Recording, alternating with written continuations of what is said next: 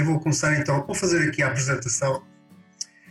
Olha, em primeiro lugar, queria dar as boas-vindas uh, a mais um convidado no The Plasma Report. Desta vez uh, vamos ter o João Moscão, que é, é um, um, ilustre da, do fitness, uma pessoa talvez controversa, vamos tentar perceber exatamente porquê ou não. Uh, o João tem um currículo muito extenso, eu vou só aqui salientar alguns aspectos que eu acho que são importantes e depois vou colocar o link da, do Instituto, do, do REP, que é um instituto que o João fundou e onde uh, dá formação. Eu depois vou colocar o link para todos terem acesso uh, ao currículo dos professores, ao currículo do João, pronto, e perceber exatamente o que é que fazem no REP Institute.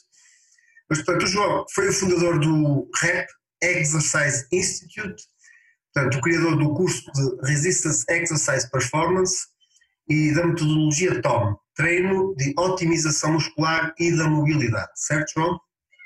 Exatamente. E uma, o, portanto, eu aqui, de, de, dentro de tudo aquilo que eu podia dizer do João, acho que há aqui uma coisa que, que o distingue de todos os outros, eh, que eu acho que é uma frase, pronto, que no fundo, eh, se calhar a controvérsia à volta do João será esta, ele dedica o seu estudo à filosofia e às ciências da mobilidade humana, portanto, no que diz respeito ao exercício com resistências, na otimização do sistema neuromuscular articular. Certo, João? Exatamente. Ora bem, a visão do João do fitness, por aquilo que eu me apercebi, é, é, é singular. Ele vai partilhar connosco aquelas que são as, as suas ideias para o fitness, para que realmente o fitness. E atenção, eu estou a utilizar aqui o termo fitness eh, de uma forma muito abrangente, portanto, eh, as pessoas normalmente associam o fitness a tudo o que é feito dentro de ginásios, de health clubs. O fitness para mim é, é, é o desporto em geral. Portanto, vamos utilizar o termo fitness, se calhar de uma forma um bocadinho mais abrangente. Não sei se, se concordas comigo ou não, João. Totalmente, João. E, e, depois, pronto, só para facilitar aqui um bocadinho o discurso e as pessoas se calhar conseguem compreender um bocadinho melhor aquilo que vamos tentar passar. Uh, João, diz-me uma coisa. Em primeiro lugar, bem-vindo ao The Plasmic Report. Muito obrigado pelo convite e pelo o desafio que prontamente aceito. É, é raro, é raro recusar desafios destes. Uh, só os recuso quando são endereçados uh, com pouca educação ou, ou, ou quando são endereçados uh, por motivos menos nobres. Portanto, sempre que o objetivo é partilhar, mesmo que seja com pessoas que eventualmente possam ter ideias diferentes das minhas, e nós não nos conhecemos, isso pode até acontecer. mesmo assim, uh, aceito sempre, porque acho que o futuro da nossa área e, e, deste conceito de fitness, mesmo o conceito lato, como referiste bem, depende também desta capacidade que nós temos que ir tendo de, de de tentar uh, expor as nossas visões e, e tentar melhorá-las também através da partilha. Por isso agradeço imenso o convite e estarei aqui prontamente para responder a todas as questões que tu quiseres colocar, desde que eu as saiba responder. Ok. Eu, uma coisa que eu achei curiosa, João, e aliás eu gostava de salientar isto. O, o canal, este canal foi criado eh, no início da pandemia, em que todos nós ficamos de uma forma, pronto, obrigatória em casa, ficámos sem trabalhar e eu achei que existia uma lacuna muito grande, ou seja, nós estamos sempre a procurar informação noutros mercados, que muitas vezes há muitas coisas que são transversais àquilo que fazemos aqui, mas a realidade portuguesa é ligeiramente diferente daquilo que se passa nos Estados Unidos, ou na Alemanha, ou em França, ou em Inglaterra, a cultura é outra e, e eu acho que faltava um canal que desse voz aos nossos profissionais. Portanto, este canal é um canal que foi criado para isso. É um canal que não tem censuras, eh, não tem filtros, portanto, todos, todas aquelas pessoas que realmente têm alguma coisa a dizer e que de alguma forma possam contribuir para o crescimento do fitness, têm uma voz ativa neste canal. Portanto, o intuito será esse. E eu fiquei curioso, lá está, quando começou-se a criar aqui um certo ruído à volta de uma entrevista ou de um artigo que fizeste, vamos falar nisso mais à frente, eu fiquei, já tinha ouvido falar muito de ti, eh, mas achei que se calhar era uma altura boa para realmente conhecermos o João Moscão, quem é eh, e qual a sua filosofia de vida, eh, de uma forma geral, pronto, e aquilo que, que o levou a abraçar, no fundo, esta área. Ó João, antes de começarmos, diz-me só uma coisa. Fala um bocadinho só do teu historial em termos desportivos e qual foi a razão que te levou a ingressar nesta área, que eu acho que é sempre curioso percebermos os antecedentes de, de quem faz parte do fitness. Sim, olha João, vou começar de uma maneira inesperada e que talvez nem os teus ouvintes, nem os meus seguidores eh, estariam à espera de uma resposta destas, mas vou ser uh, extremamente sincero. Eu entrei nesta área pelos piores motivos. Eu entrei nesta área porque uh, reconheci nesta área facilidade em ganhar dinheiro com o personal training. Portanto, eu entrei nesta área por questões monetárias. Eu era músico profissional, fui músico profissional desde muito cedo, desde os meus 16, 17 anos. E a música em Portugal, eu, eu, vi, eu vivi a decadência da música em Portugal, uh, uh, principalmente nos estilos de música que eu, que eu tocava, e as coisas, do ponto de vista financeiro, foram complicando ao longo dos anos e a altura uh, deparo-me com a necessidade de mudar de profissão por motivos financeiros. Uh, e, e, no leque de oferta que tinha, e olhando para o mercado laboral, uh, pareceu-me extremamente fácil ser personal trainer, com uns cursos de fim de semana, e pareceu-me fácil de ganhar dinheiro vendendo sessões de PT. Quando eu digo que comecei isto da pior maneira, é por dois motivos. O primeiro é porque, à medida que o tempo foi avançando, e hoje noto isso perfeitamente, não é assim tão fácil estar nesta área, ser personal trainer, do ponto de vista técnico não é nada fácil e do ponto de vista financeiro também não é. Portanto, também não é fácil vender.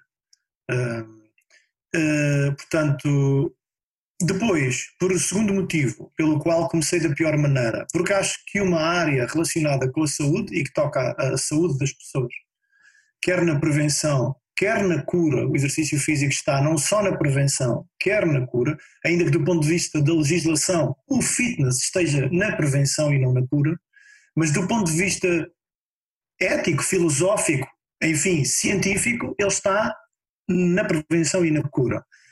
Uma profissão com estas características não pode ser pautada única e exclusivamente, nem primariamente, por uh, princípios monetários. Então, a dada altura, João, eu deparo-me com um dilema. Afinal de contas, não foi para isto que eu vim. Eu não vim para estudar muito e eu não vim para estar aqui à, à rasca a ver se vendo ou não vendo. Uh, o ponto de viragem é quando eu começo a notar que quanto mais eu estudava, mais conseguia ajudar as pessoas. E mesmo que eu não ganhasse mais dinheiro com isso, conseguia pelo menos retirar mais prazer a trabalhar. E nessa altura foi a primeira vez que eu no fitness, enquanto mercado, enquanto setor agora falando, eu consegui retirar um prazer de estar a trabalhar idêntico ao que retirava e ainda retiro enquanto músico. Portanto, a música era um trabalho que é trabalho só pelo nome, que para mim era um prazer enorme e ainda é. No fitness as coisas também se tornaram assim e hoje são, quando eu notei que aquilo que me dá prazer realmente é ajudar pessoas. Quero ajudar pessoas, clientes comuns, portanto pessoas que treinam comigo, quer um, alunos propriamente ditos, enquanto estou no papel de professor.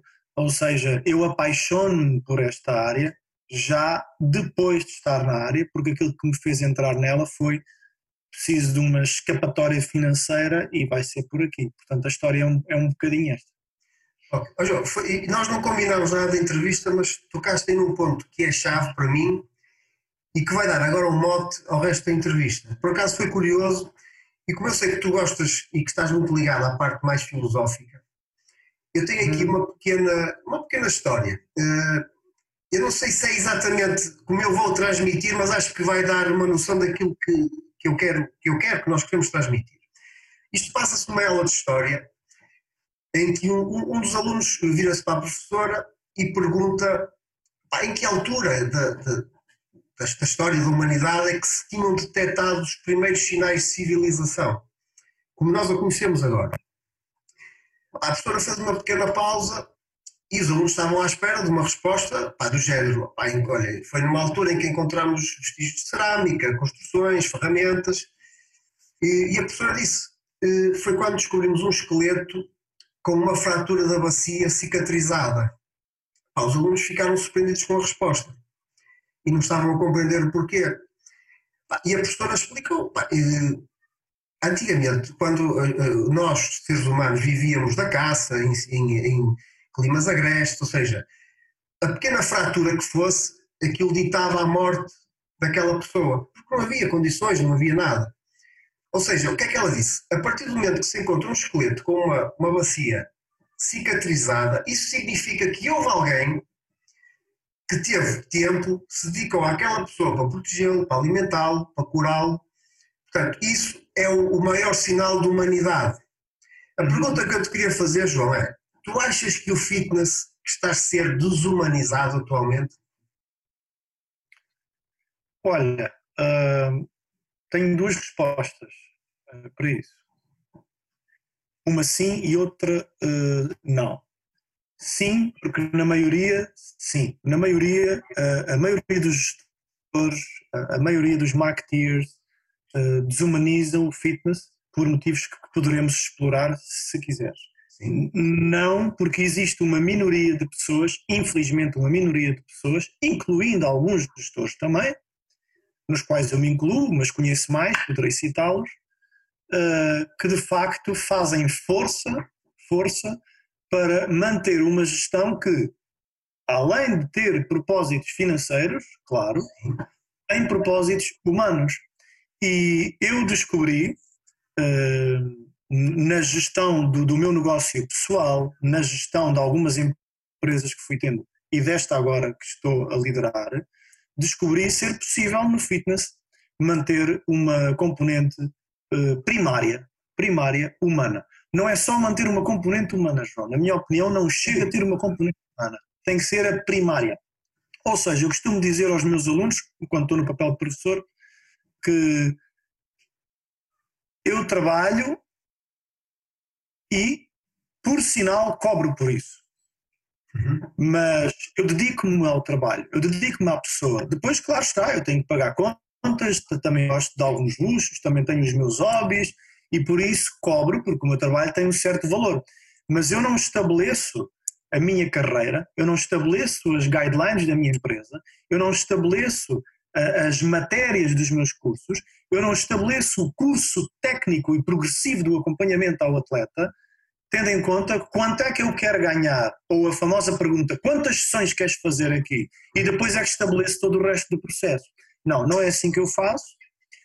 Uh, e, contrariamente, contrariamente à, ao senso comum da área, agora ficaria muito bonito, João, eu dizer assim, bom, mas também não contesto quem o faça. Não, contesto fortemente quem o faça, porque se nós, por um lado, João, estamos a exigir estatutos legais. Somos uma empresa, somos uma, uma profissão já com bastantes uh, leis. Aliás, há poucos países na Europa que têm a quantidade de legislação que nós temos para o técnico de exercício físico. Mesmo assim, com um bom português, continuamos a queixar.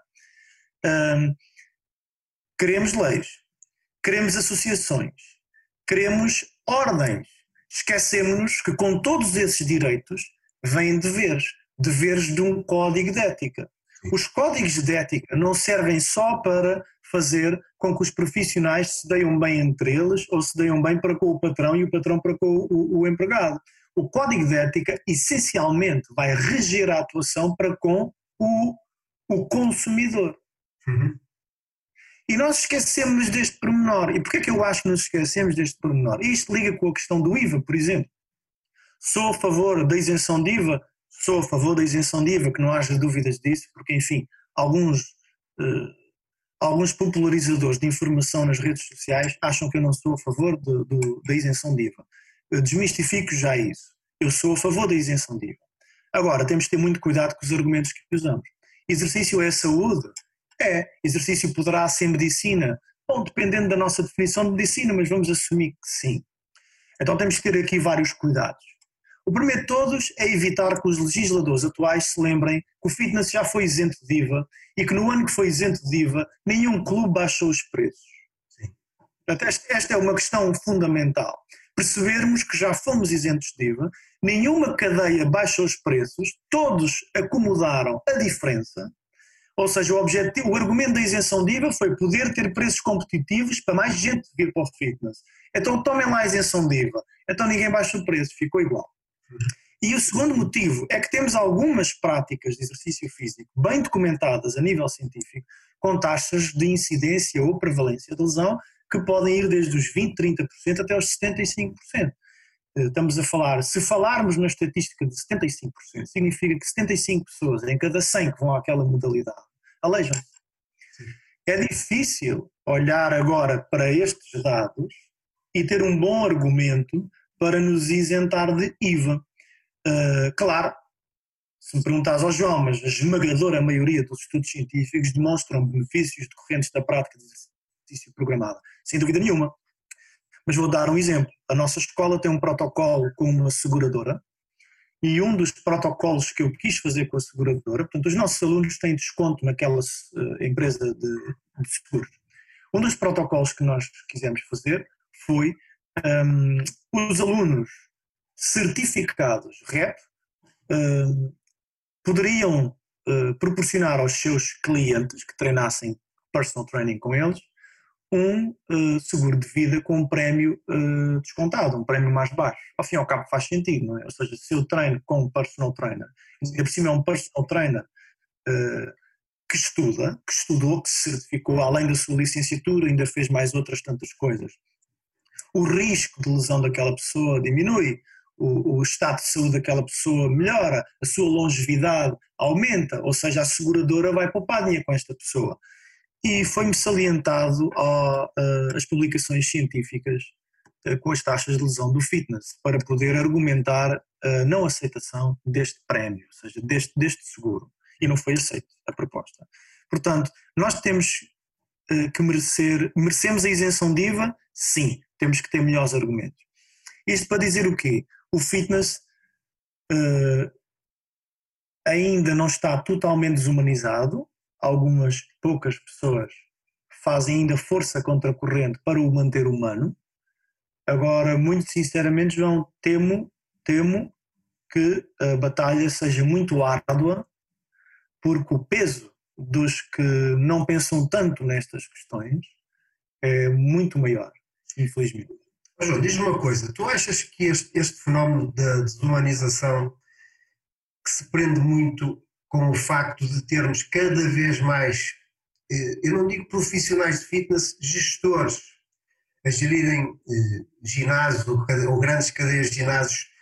No fundo, eles, o papel deles é apenas um papel de gestão financeira, quando não existe um background, eh, muitas vezes até de exercício físico, pessoas que nunca treinaram na vida, nunca não sabem o que é o desporto.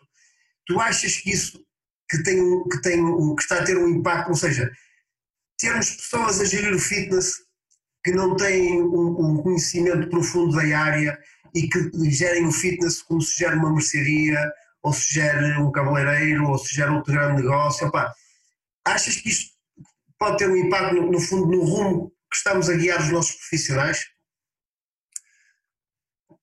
Acho, acho que sim. A, a, pergunta não é fácil de responder. Uh, vamos lá ver. Isto sem, uh, sem generalizar, como é lógico, há casos de casos. Se, se excluirmos os outliers, e aqui um outlier estou a considerar uma pessoa que tem formação só de gestão uh, e não percebe nada de exercício físico, nem treina, é gordo, uh, uh, não tem capacidade cardiorrespiratória nenhuma, não tem força, fuma. Poderá esta pessoa ser um bom gestor de fitness? Pode, com muito bom senso e ouvindo muito, lá está, ouvindo muito as pessoas que estão na área. Ou seja, ele pode desde que se associe a conhecimento, desde que se associe a pessoas. Uh, vamos ser honestos e sinceros, é raro. Sim. É raro isto, não é? É raro, porquê? Porque um negócio de pessoas para pessoas precisa de uma componente humana específica daquele tipo de atividade. Sim. E este, este gestor não o tem. Uh, agora, é por isso que servem os departamentos, é por isso que serve o diretor técnico, é para isso que serve o coordenador, é para isso que serve o master trainer, é para isso que servem esses cargos, ao fim e ao cabo. Então, o que é que eu acho? Eu acho que o problema não estará somente, ainda que possa estar, o problema não estará somente no background, na falta de background do gestor ou do marketeer. O problema estará com certeza nesse gestor ou marketeer uh, não ouvir. Não ouvir, não sentir, não se munir do conhecimento e da opinião de quem de facto esteja na área. E aqui, quando eu me refiro a ouvir quem está na área, é de facto ouvir os técnicos. E porquê? Tal como vi, eu falei no meu artigo e tu também, uh, eu, eu, reparei nas tuas redes sociais que tens vindo a falar muito disso. Porque eu acredito que um dos motivos pelos quais a adesão ao exercício físico em geral, quer seja fitness, quer seja desporto, ou, ou o tal fitness de uma forma lata, uhum. a adesão ao exercício físico não aumentar, não, não crescer, tem que ver com uma carência no conteúdo comunicativo. Ou seja, o conteúdo do marketing que é feito não é o conteúdo eh, que está relacionado com os reais benefícios desta prática. Não é? Vou dar um exemplo. Tu procuras um, um, um carro elétrico ou um carro híbrido. A primeira coisa que, que uma, uma das características que te é apresentada é a autonomia. Sim. Mas repara que também faria sentido apresentarem-te o fator autonomia num carro a gasolina ou num carro a gasóleo. Uhum. Por que não? Afinal de contas, tem um tanque de combustível e eles podem estimar. Olha, entre X e X euros o litro, a sua autonomia, a média de X km hora, a sua autonomia é X km. Porquê é que com combustível líquido e de explosão não é apresentada a autonomia como uma característica, que podiam perfeitamente, mas nos híbridos ou elétricos, a autonomia é uma característica comunicada, faz parte do conteúdo de marketing. O motivo é muito simples, porque de facto quem procura um carro elétrico ou um carro híbrido é alguém que está preocupado com o não consumir tanto. Então, como não quer consumir tanto combustível ou dinheiro, Sim. então fica secundariamente preocupado com, ok, já sei que isto não vai gastar muito dinheiro, mas quanto tempo vai durar? Quantos quilómetros me vai durar isto? Uhum. Ou seja, repara que a comunicação, e estamos a falar no mesmo ramo, automóvel, e muitas vezes na mesma marca, João. Tu vais à BMW, ao site, e tens nos carros a diesel ou a gasolina, portanto, tudo que é motores exclusivamente de explosão, não tem o fator autonomia salientado, mas tudo que é pelo menos híbrido tem o fator autonomia salientado. Isto significa que aqueles sujeitos estão a comunicar para o tipo de pessoa que está a ver aquela página. Sim. Ora, Vamos pensar então, que pessoas procuram o fitness? Eu lembro-me de uma estatística já com 10 ou 15 anos que alguém me disse numa formação que, ok João, então, mas neste caso o conteúdo está ajustado, estamos a comunicar estética. Porque 80% dos nossos consumidores procuram estética. Agora, aqui é que está o busilis da questão. Estes consumidores são muitas vezes inquiridos já no ginásio. Estes são inquiridos que já chegaram ao produto. Ou seja, se tu andaste a comunicar estética, é natural que todas as pessoas que te cheguem sejam pessoas da estética. Tal como num hospital, se fores perguntar, epá, quem é que está aqui para ficar mais bonito? Ninguém. Isso quer dizer que não há pessoas a quererem ficar bonitas? Não, é porque ali é para tratar doenças. Então ninguém lá chega para tratar a feiura, por assim dizer, não é? Então, se nós queremos atrair um certo objeto, temos que comunicar para esse objeto. Fala-se de exercício clínico já há muito tempo, há muitos anos, como bem sabes, tens tantos ou mais anos de experiência que eu nesta área. No entanto, só há uma modalidade que, de forma consistente ao longo dos anos, tem conseguido comunicar de forma mais clínica. Quando eu digo clínica, não é necessariamente médica, mas clínica no sentido de promover saúde, que é o Pilates. Sim. E repara, olha, curiosamente, não há muita gente que chega ao Pilates para tentar melhorar a sua forma, a sua estética. As pessoas chegam ao Pilates essencialmente por bem-estar, por melhoria da mobilidade, controle muscular, equilíbrio, uma dor aqui, uma dor ali. De facto, não vês body pump clínico, de facto, não vês crossfit clínico, de facto, não vês musculação clínica, Mas não quer dizer que nenhuma destas modalidades não pudesse ser, porque todas poderiam ser, porque todas são exercício.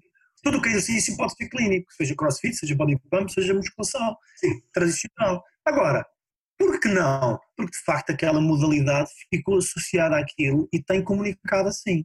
Então, se nós olharmos para este nicho, que é o Pilates, e tentarmos perceber, ok, de facto há muita gente que procura o Pilates, mas que já não é o típico consumidor de fitness estético. Sim. Do six-pack, dos quadríceps, do peito definido, dos ombros largos, mesmo que tenham essas pretensões, não é esse o mote para eles gastarem dinheiro naquela modalidade. Então, de facto, isto leva-me a crer que sim, é possível fazermos comunicação com um conteúdo mais clínico. Nada contra o estético. Sim, sim, sim. Diz-me uma coisa, tu nesse artigo que fizeste, pronto, foste, eu fui acompanhando, pronto, foste muito criticado por um segmento do, do mercado de fitness, foste elogiado por outros. Tu achas que é possível, João, hoje em dia, e eu, eu fui acusado de pá, fomentar guerras, que não era justo estar a fazer isto, comentários destes nesta altura. Tu não achas que se calhar esta é uma altura de ouro, ou não seria bom se calhar unir esforços entre todos os profissionais e, e se calhar, se, se, achas que é possível encontrar um caminho em comum para crescermos todos em conjunto? Sim, fizeste-me duas perguntas. Vou responder já à última. Caminho em comum Sim. e que não se ache que criticar seja separar pessoas. Antes, Sim. pelo contrário. Criticar, discutir, significa primariamente tentar encontrar uma linha comum, porque eu só critico porque de facto não concordo. Então, se eu não concordo e não criticar para ouvir opiniões, então vou-me manter eu na minha e os outros na sua. Aqui é que não estamos unidos. Uhum. Aquilo que une as pessoas tem que ser o criticismo, a discussão, porque a nossa área é essencialmente científica e numa área essencialmente científica, não só, mas essencialmente científica, uh, tem que haver discussão, afinal de contas, porque senão não é ciência, é religião. Sim. No entanto, em relação à tua primeira pergunta, uh, eu acho uh, que, bom, acho para já que é impossível agradar a gregos e troianos, obviamente. É? É há, sempre setores, há sempre setores do mercado que, que não gostam daquilo que nós dizemos. Mas, por acaso, uh, não são setores inteiros de, de mercado. Muitas vezes tem a ver com as pessoas que estão à frente desse setor. Dentro do mesmo setor, eu fui elogiado, o mesmo artigo, por pessoas do mesmo setor, mas de outras cadeias. Um, muitas vezes tem a ver com a visão pessoal de cada um. Agora, importante, não há guerra nenhuma aqui. Uh, em filosofia elementar, é, perdão, em lógica elementar, que é um dos ramos uh, mais credíveis da filosofia e que deu origem à, à lógica matemática que, que, elabora os algoritmos daquilo que nós dois temos à nossa frente. Um computador. Em lógica elementar, portanto, em filosofia, existem aquilo que se chamam as falácias ou os erismas. A falácia são erros lógicos, os erismas são estratagemas de engano quando estamos a discutir. Quer falácias, quer erismas, servem para enganar o nosso interlocutor, basicamente. E são usadas desde a Grécia Antiga. E ainda são usadas muito hoje em dia por aquilo que se chama hoje em dia os advogados e os juristas. Uh, e uma das falácias mais populares, e em ciências e em filosofia, a menos aceita de todas, principalmente em ciência, é o apelo à ignorância. Uhum. O apelo à ignorância, que é quando o interlocutor te diz assim: Ó oh, oh, João Carvalho, pá, não, não levantes agora a lepe, pá, não, não é a altura disso, pá, fica agora calado. Isto é um apelo à ignorância, isto é pedir às pessoas que se calem. E se nós olharmos historicamente, uh, os tipos de, de sociedades que têm muito de apelo à ignorância são essencialmente sociedades extremistas, ditatoriais, quer de esquerda, quer de direita, ou religiões, não é? Portanto, tudo que é cala-te lá, não fales agora, não faças barulho, porque o menino está a dormir, isto para mim é totalmente inaceitável. Em ciência é totalmente inaceitável. Em filosofia, desde Sócrates, portanto há 3 mil anos quase, que é totalmente inaceitável. Portanto, isto está em desuso já, João, é na verdade. Pedirem-nos para nos calarmos, está em desuso. Podem-nos pedir uma coisa, e isso sim eu aceito essa crítica de bom grado e preocupo muito com ela. É uh, não estarmos a ser corrosivos ou mal educados.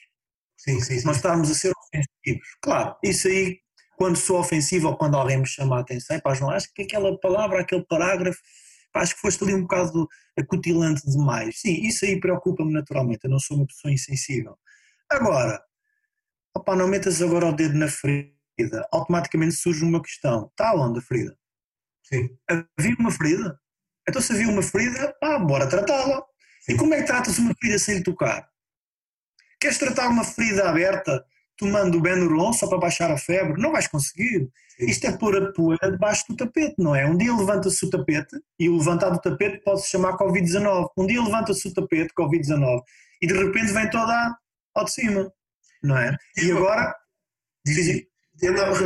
Finaliza, João. E agora temos em mãos um problema que poderia ser um probleminha, porque repara, em situação de grande preocupação com a saúde, as pessoas estão a fugir dos ginásios porque não consideram que seja um espaço seguro. E isto para mim é muito antagónico, porque é precisamente ali que eles de forma crónica ganham saúde. Então a minha pergunta é o que é que nós andámos a dizer até aqui? E quando eu digo nós no, no meu artigo, eu não estou a dizer os outros, eu estou-me a incluir, porque eu estou nesta área há 15 anos. Sim. Não é pouco já. Então, eu também andei a comunicar de forma errada. Também me acuso. O que é que eu andei a explicar? O que é que me faltou explicar aos meus consumidores, aos meus alunos, aos meus clientes, aos meus atletas? Para que eles agora me digam assim, ó oh, João, eu não quero ir treinar ao ginásio porque não acho que seja um ambiente seguro. E eu digo assim, ó oh, Maria, mas tu tens de treinar porque se tu não treinas e de repente ficas em destreino, o teu sistema imunitário piora. E, e, e se estás preocupada com o Covid-19 ou qualquer outro tipo de doença, treinar é a tua solução não medicamentosa. E convencê-los disto quando eu nunca tive este tipo de comunicação. Não é? Sim. É o mesmo que procurares o tal elétrico, vais à página da BMW, não está nada descrito sobre a autonomia, tu compras, o carro ao fim de 30 km tens que carregar a bateria e depois ligas a queixar-te. Ele diz assim: oh, amigo, você não nos disse que precisava disto, você queria um elétrico para ter a potência toda direta no eixo. Ah, foi isso que você falou, aqui está, você nunca falou em autonomia. Diz uma coisa, João, tu achas que a verdade eh, no fitness, no fitness e se calhar hoje em dia de uma forma geral, é incómoda? E se sim, a quem, principalmente? Ok, para já, João, não acho que seja hoje em dia. Quem estuda filosofia e dentro da filosofia, quem estuda a história da filosofia, percebe que a verdade é incómoda, pelo menos que se saiba, pelo menos que esteja documentado de forma uhum. escrita pelo menos desde o tempo de Sócrates barra Platão, porque Sócrates não deixou nada escrito, foi Platão que deixou os relatos. Ou seja, estamos a falar de 500 anos antes de Cristo. Uh, de, pelo menos desde essa altura que a verdade é incomodativa. E a verdade é incomodativa, uh, e mais que a verdade ser incomodativa, há uma outra coisa que é incomodativa e que Sócrates uh, diagnosticou desde muito cedo, que é a pergunta. A pergunta é incomodativa. Onde está o problema? A pergunta de o que é. Quando estamos a discutir, imagina, estamos a discutir sobre fitness, e eu pergunto assim, ó oh, João Carvalho, mas espera aí, para ti o que é o fitness? Em muitos contextos de comunicação de interlocutores, isto é uma pergunta incomodativa. E, de facto, a verdade sempre incomodou. No fitness, porque é que nós notamos que incomoda um pouco mais que o normal? Porque é uma profissão, é um, é um setor muito jovem na nossa civilização. É? O desporto existe desde a Grécia Antiga, pelo menos de forma formal, mas o fitness, nestes moldes que nós estamos agora aqui, a encurtar o fitness ao setor em que trabalhamos os dois, não é? Este fitness é muito recente, isto nos Estados Unidos tem 100 anos, se tanto, uh, no Brasil um pouco menos, na Europa bastante menos, em Portugal tem quê? 25, 30, 40 anos. 40 anos na história da humanidade é um segundo, ou nem isso.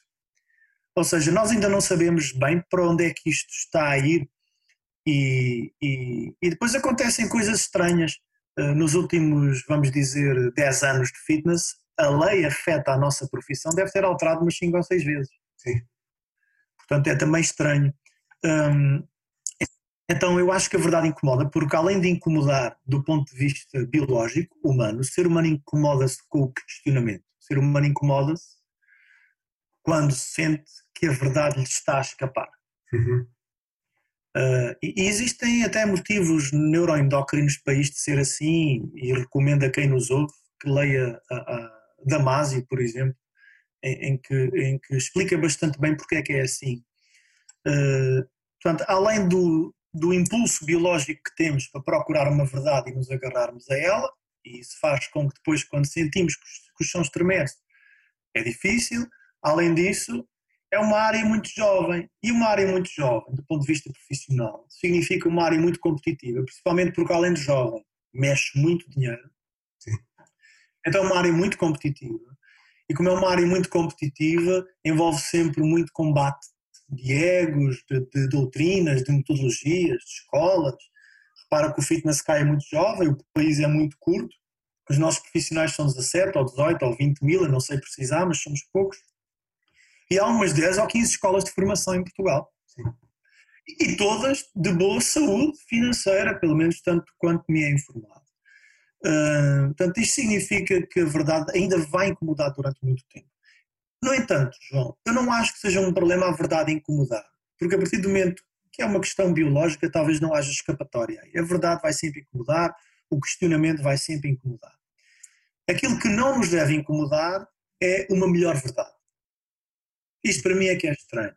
Ok, dizer em mal contrário ao que eu acredito incomoda muito, mas depois de me demonstrarem algumas evidências, depois de eu ir para casa, refletir e até perceber que posso mudar o meu caminho, que posso melhorar o meu caminho, ficar ali já é, já é outra história.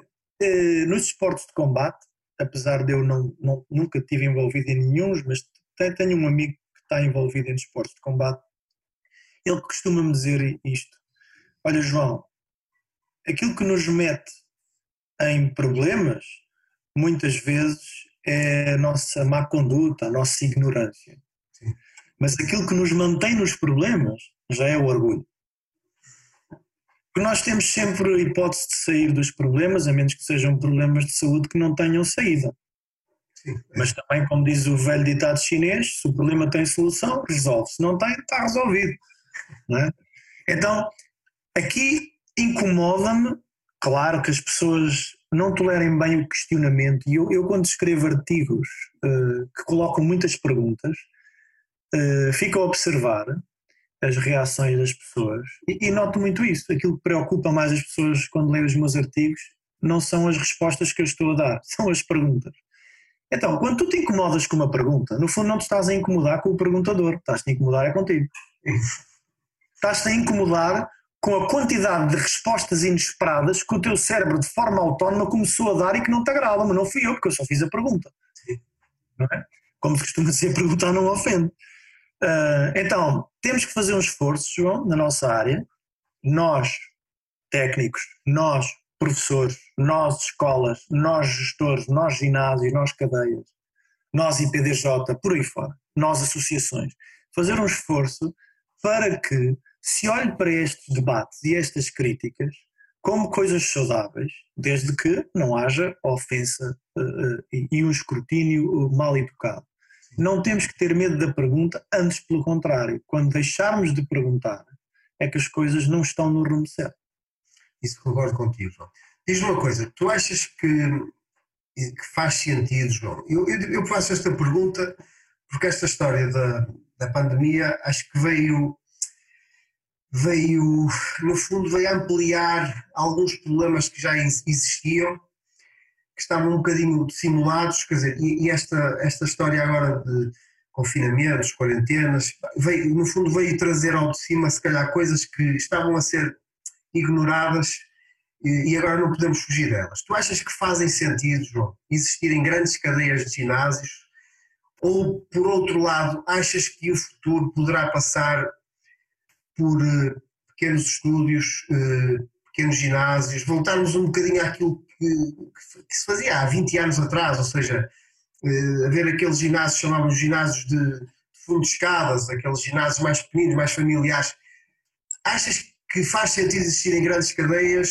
Se sim, porquê? Se não, porquê?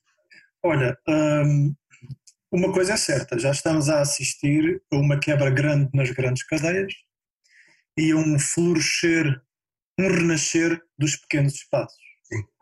Os pequenos espaços estão a abrir em faixa, como cogumelos. Uh, vou dar um exemplo. Eu moro numa vilinha muito pequenina, aqui ao lado de Cascais, e no último mês abriram dois espaços. Desde a pandemia devem ter aberto uns três ou quatro. Numa coisinha muito pequenina. Sim. Imagina Lisboa, Porto, né? Braga, Funchal. Hum, então, quer faça sentido, quer não, espero que estes profissionais que estão a abrir os pequenos espaços percebam que uma coisa é a oportunidade de negócio hoje, outra coisa é a sustentação desse negócio amanhã.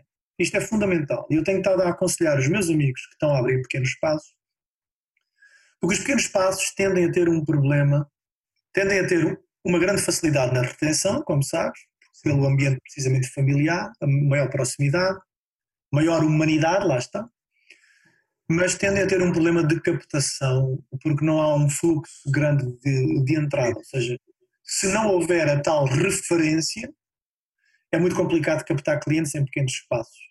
É, então, tenho, estado a lembrá-los desse fator. Portanto, quer seja esse o caminho, quer não, já está a ser esse o caminho. Quer seja o ideal, quer não. E temos que estar, temos, o setor do fitness, preparado para proporcionar medidas uh, conceptuais, financeiras, contabilísticas para esta malta, uhum. uh, que no fundo são técnicos que estão a armar gestores para salvar a situação, Sim. para se conseguirem governar no futuro próximo. E vai ser muito importante que as associações técnicas de exercício físico, os IPDJs, as AGAPs, possam proporcionar a estes pequenos espaços o acompanhamento certo para que eles consigam subsistir no meio de uma água carregada de tubarões. Sim. Se as grandes cadeias fazem sentido ou não? Bom, aí a resposta tem que ser reversa. Ou seja, temos que perguntar primeiro. Tendo em conta que a tendência do mercado está a ser os pequenos espaços, vamos perguntar primeiro se os pequenos espaços, apesar de já estarem a ocorrer em flecha, se fazem sentido. Eu acho que sim. Nós somos só 10 milhões e o nosso poder de compra é muito reduzido. Percorrer Portugal inteiro faz-se em poucas horas. Uh, por isso, uh, na verdade, faz sentido ter pequenos espaços. Depois somos um povo que culturalmente, e lá está João, aqui temos um problema na gestão. Este fator que eu vou mencionar agora nunca vai aparecer em folha de Excel nenhuma. Uhum. Nunca, por muito que eles procurem. Não dá para medir isto. O nível cultural dos portugueses é tendencialmente baixo Sim. e a tradição portuguesa é de contacto, afável. Uma boa porcentagem dos portugueses não tem internet. Uma boa porcentagem dos portugueses, mesmo que tenha, não sabe lidar com a internet. O meu pai e a minha mãe vêm segredos para mexer no telemóvel e não são de uma geração assim tão antiga, não é? Portanto, este é o povo português que temos. Ok, a globalização e estamos a caminhar para, estamos a caminhar para, mas não estamos ainda lá. O nosso povo ainda é assim. Tu sais de Lisboa e do Porto e o nível cultural já não é o mesmo. Não quer dizer que seja mais baixo ou mais alto, não é o mesmo. A tradição não é.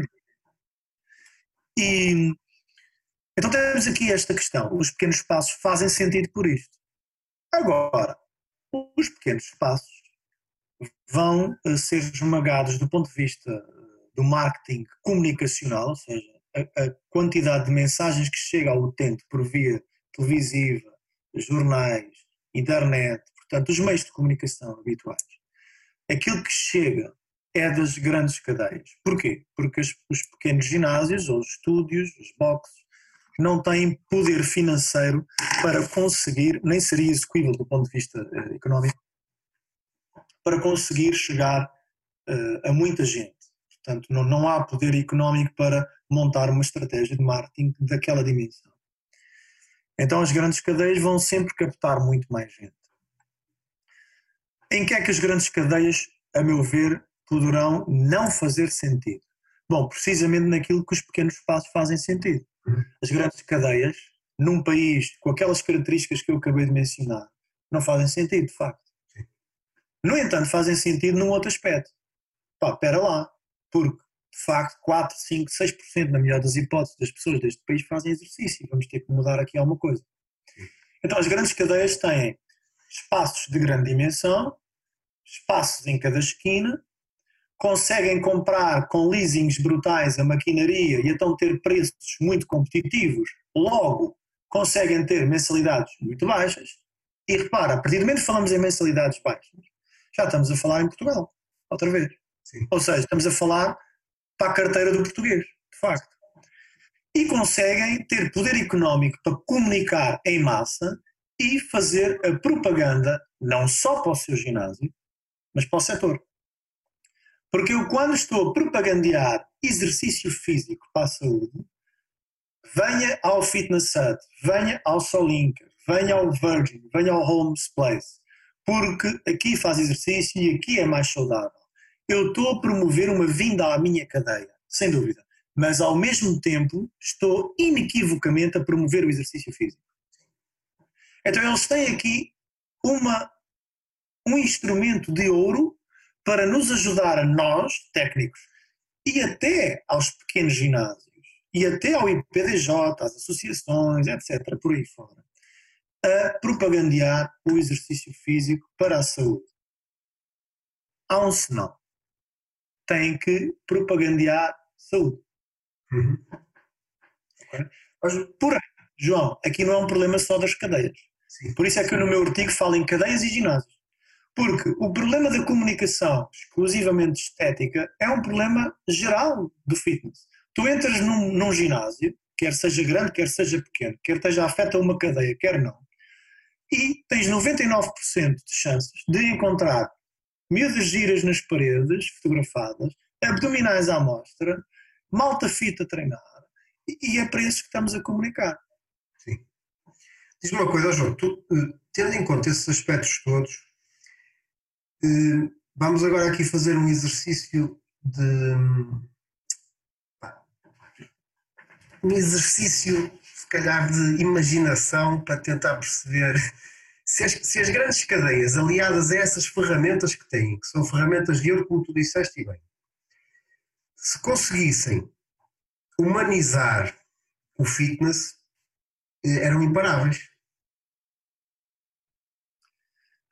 Bom, do ponto de vista da captação, sim. Depois teríamos sempre problemas relacionados com a retenção, porque as grandes cadeias, como têm dificuldade, dada a dimensão do negócio e a quantidade de, de empregados que têm, o fluxo de clientela que têm, a dimensão do espaço, acabam por ter uma abordagem menos humana.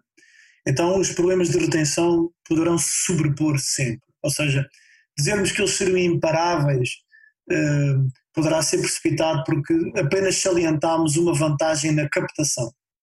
Mas diz-me uma coisa, João, eh, vamos supor que tu tens uma grande cadeia em que realmente tem essas ferramentas de ouro, eh, faz um reforço em termos de recursos humanos, sabemos que estão a trabalhar com recursos humanos, se calhar ali na linha d'água, nunca estão com recursos humanos, se calhar eh, na quantidade suficiente para o fluxo de pessoas que têm. Agora vamos imaginar que essas cadeias contratavam mais profissionais, com melhor formação e tinham essas ferramentas. Achas que seria possível criar esta humanização em grandes cadeias do fitness? Eu acho que sim.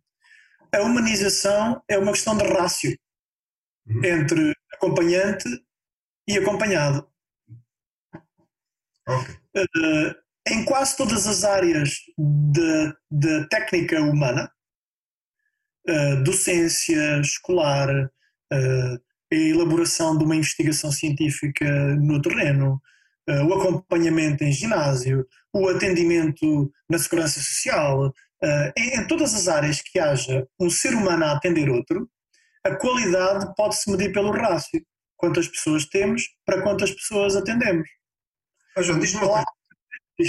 Porquê é que achas que as grandes cadeias, eu sei qual é a resposta, isto tem tudo a ver com, com questões financeiras, mas porquê é que achas que insistem em manter um, um quadro de recursos humanos sempre no limiar do mínimo possível para manter os serviços mínimos, digamos assim? Porquê é que não apostam em realmente contratar mais profissionais, e nós temos bons profissionais neste país, eh, até se calhar, é uma questão dos preços, João, eu se calhar discordo um bocadinho nesse aspecto, que eu acho que os preços estão, estão demasiadamente baixos para o valor daquilo que nós fazemos. Mas é o que tu dizes, é o mercado que temos, ok. Mas acho que, que estamos a chegar ao limiar do ridículo, naquilo que se está a cobrar em termos de mensalidades, estou a falar em termos de mensalidades de ginásio. Porquê é que achas que os ginásios optam por esse, por esse caminho? Eu sei que é uma questão financeira, mas achas que há mais alguma explicação por trás? Pode haver, pode haver eh, a ignorância, pode haver a falta de. Eh, pode haver uma missão inadequada. Uhum. Quando a minha missão é melhorar a qualidade técnica dos personal trainers em Portugal e, e faturar com isso, é uma missão muito distinta de eu quero faturar e por acaso, entretanto, vou tentando melhorar a qualidade técnica dos personal trainers em Portugal. Uh, eu acho que muitos gestores, e não, não acho que seja um problema só do fitness, eu falo no fitness porque é a área em que estou inserido, mas tenho conhecimento de tantas outras, por, por familiares ou amigos que estão noutras áreas e, e passa-se um pouco o mesmo. As gestões uh, são determinadas por missões, por objetivos. Uh, e são contratados gestores uh, para cumprir esses objetivos. Aquilo que é um problema num estúdio pequeno acaba por não ser um problema num local grande. Vou dar este exemplo. A maior parte dos gestores dos pequenos espaços, vamos dizer, os estúdios de PT que estão a abrir, são os próprios técnicos. Estes negócios têm sempre uma vantagem. Quem está a gerir e a determinar as medidas que movem dinheiro é também quem sente, conhece e atende o consumidor. O que significa que todas as decisões são informadas com dados sensíveis, não estatísticos matemáticos, mas dados sensíveis. Eu não estou a dizer que os dados matemáticos e estatísticos não são importantes, estou a dizer é que, além desses, este contexto que eu referi consegue acumular uma quantidade de dados sensíveis de experiência no terreno que permitem ao sujeito tomar decisões financeiras uh, informadas pela forma como os clientes estão a comportar no terreno, caso a caso. Chamamos a isto um negócio de cabeleireira, sem desprestígio para as cabeleireiras, não é? mas uh, o tal, o típico negócio em que a cabeleireira mexe na caixa, vai à segurança social, vai às finanças, corta o cabelo, ela, ela faz tudo. Isto tem esta vantagem que falámos, que é, são decisões de gestão informadas de forma sensível também. Significa, por exemplo, que as decisões de gestão são tomadas de forma atempada, sem atraso. Pá, os clientes estão a precisar disto, tal, é logo. ok? Tem esta vantagem e outras, não é? Que desvantagem tem este modelo de negócio? Este modelo de negócio tem uma grande desvantagem, que é a limitação de, de expansão. Sim. Porquê? Porque gerir existe tempo. E atender clientes também existe tempo. Então, a dada altura, o sujeito fica dividido e corre dois riscos. Ou não gera para poder cortar bem o cabelo, ou passa a cortar mal o cabelo para gerir bem. Ou, que é o pior cenário, não faz bem nenhum nem outro. É? Ou seja, a dada altura, este gestor vai ter que dar o passo mais importante da carreira dele, que é abandonar o terreno, ceder espaço a outros profissionais para se dedicar só à gestão. Caso contrário, o negócio não está. Uma grande cadeia, um grande negócio, não tem este problema, porque tem poder financeiro para pôr cada macaco no seu galho. Então, aqui temos um problema que não é no fitness, mas é um problema do tipo de sociedade que temos. Eh, aqui em Portugal.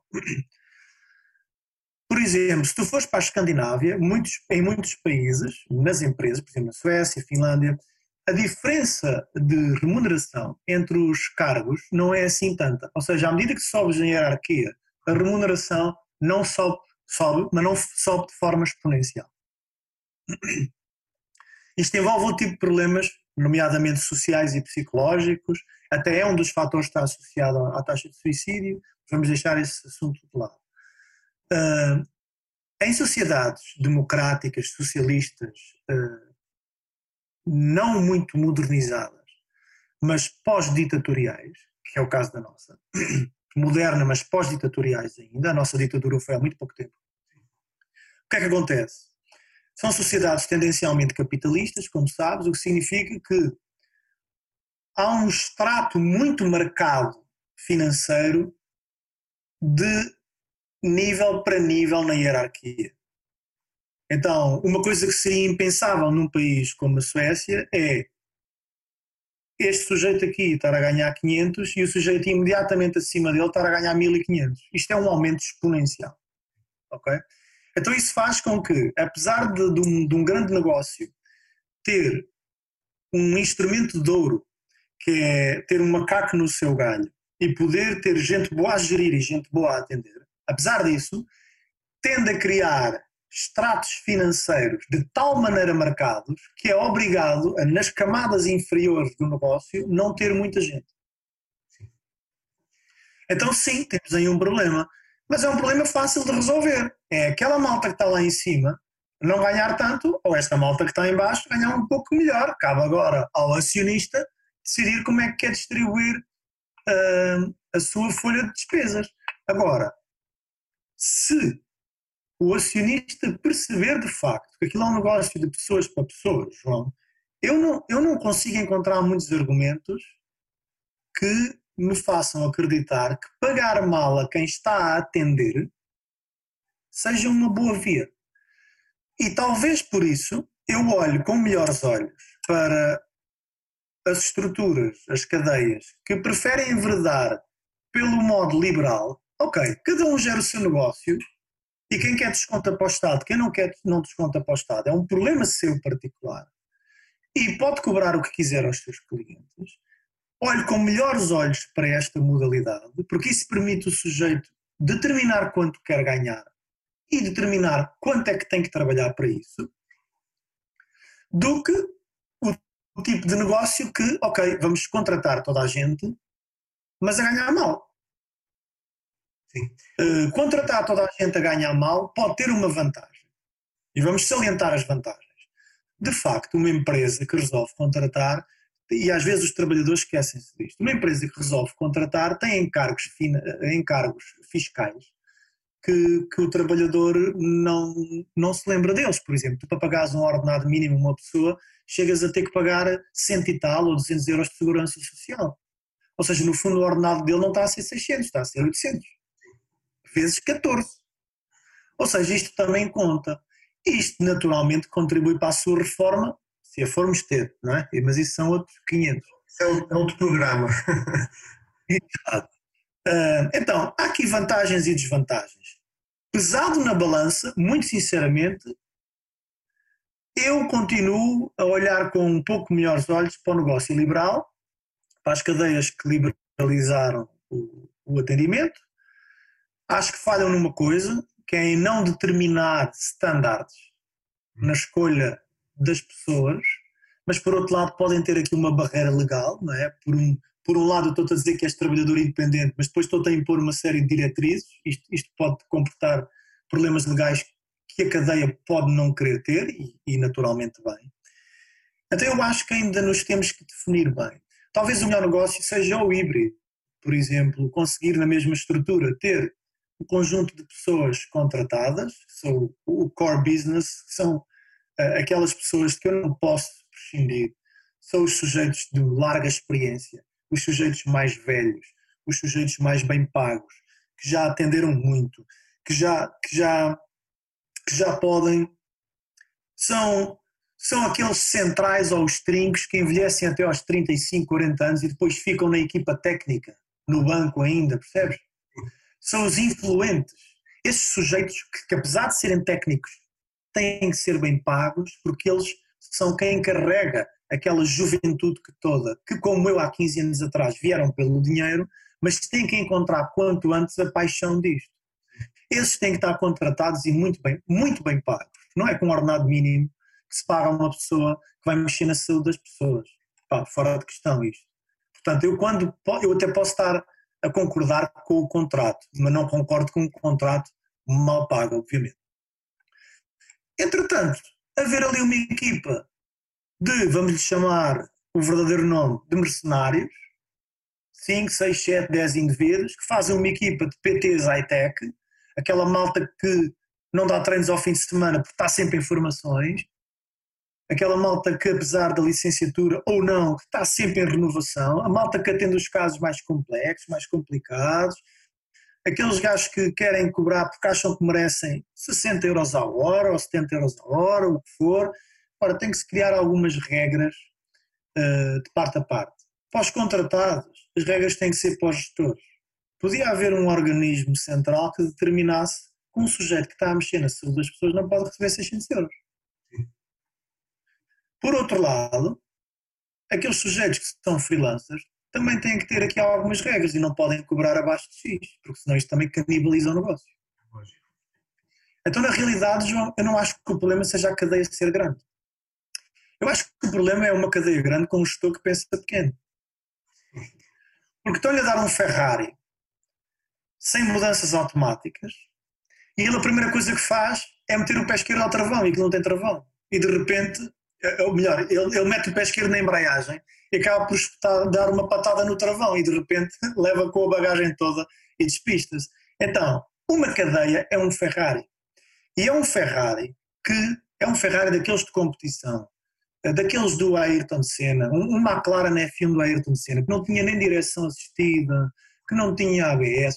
João, não tinha nada. E tens um vídeo no YouTube com o Hamilton a tentar conduzir esse famoso McLaren F1 do Ayrton Senna e tem muita dificuldade em metê-lo na pista. E o Ayrton Senna metia na pista e batia os recordes à chuva com pneus slick. Porquê? Porque além da matemática que os gajos nos bastidores fizeram no Excel, ele sentia a pista, ele sentia o carro. Tu não bates um recorde em pista a chover com pneus lisos que não são de chuva uhum.